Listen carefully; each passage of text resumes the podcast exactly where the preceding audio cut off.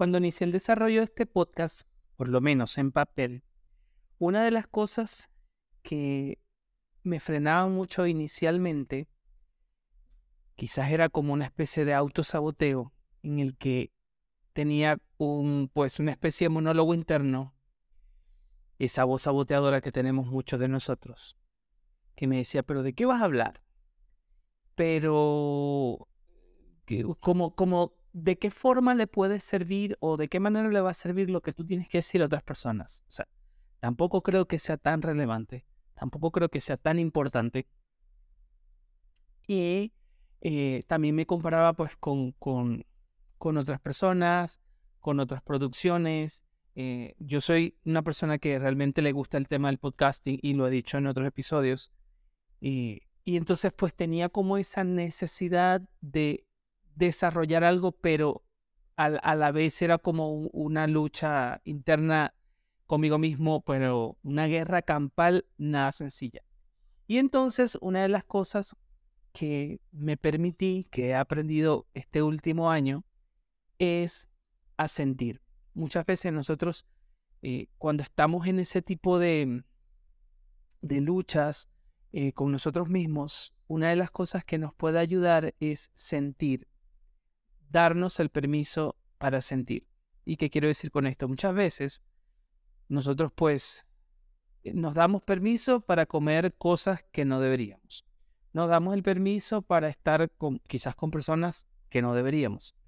Eh, tenemos calendarios para trabajar, para planificar, tenemos horarios para cocinar, eh, tenemos un tiempo específico para todo y la mayoría de nosotros ya tiene pues sus rutinas específicas, pero el tema del sentir nunca tiene un momento, porque cada vez que nos llega un estímulo en el que tenemos que sentir y prestarle atención a nuestro cuerpo y ver qué está pasando en nuestro cuerpo antes de que el cerebro lo procese, para eso nunca hay tiempo.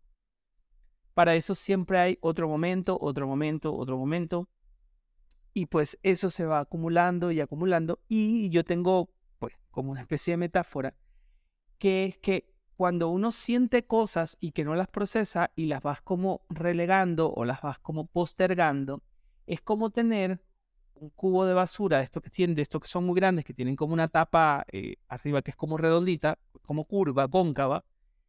Es como eh, empezar a tirar, a guardar allí conchas de plátano, conchas de piña, las conchas de una fruta, una manzana podrida, un trozo de piel de pollo, y ahí lo vamos metiendo y lo vamos metiendo y lo vamos tapando. Generalmente esas tapas tienen como un cierre, pues, semiseguro, ¿no? O sea, uno lo levanta y no sale de una vez.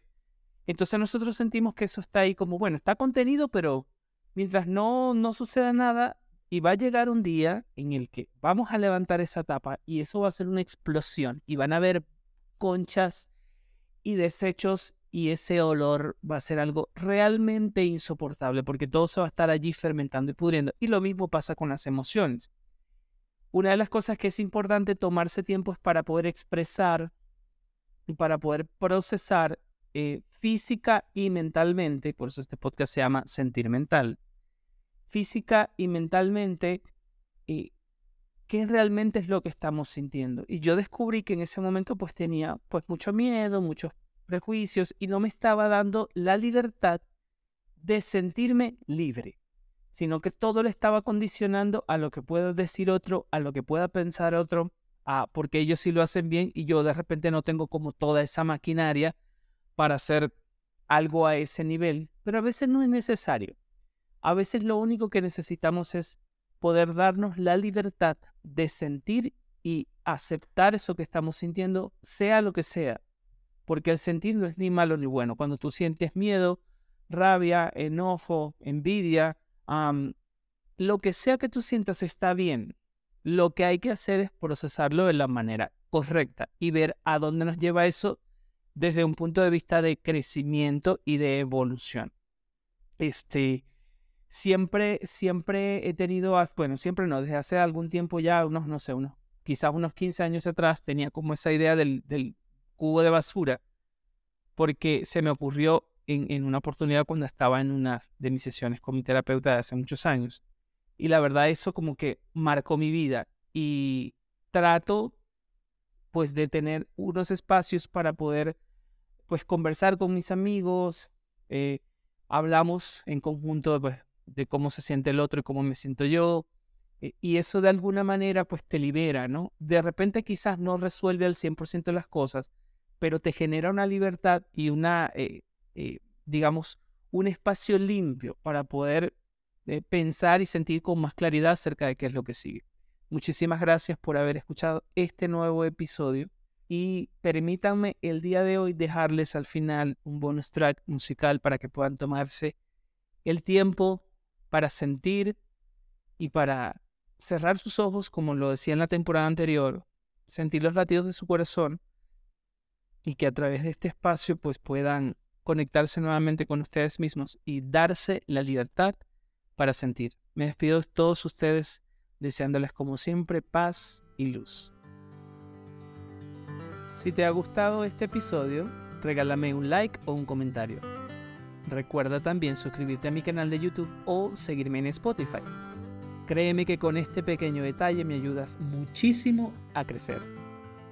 Sentimental Podcast.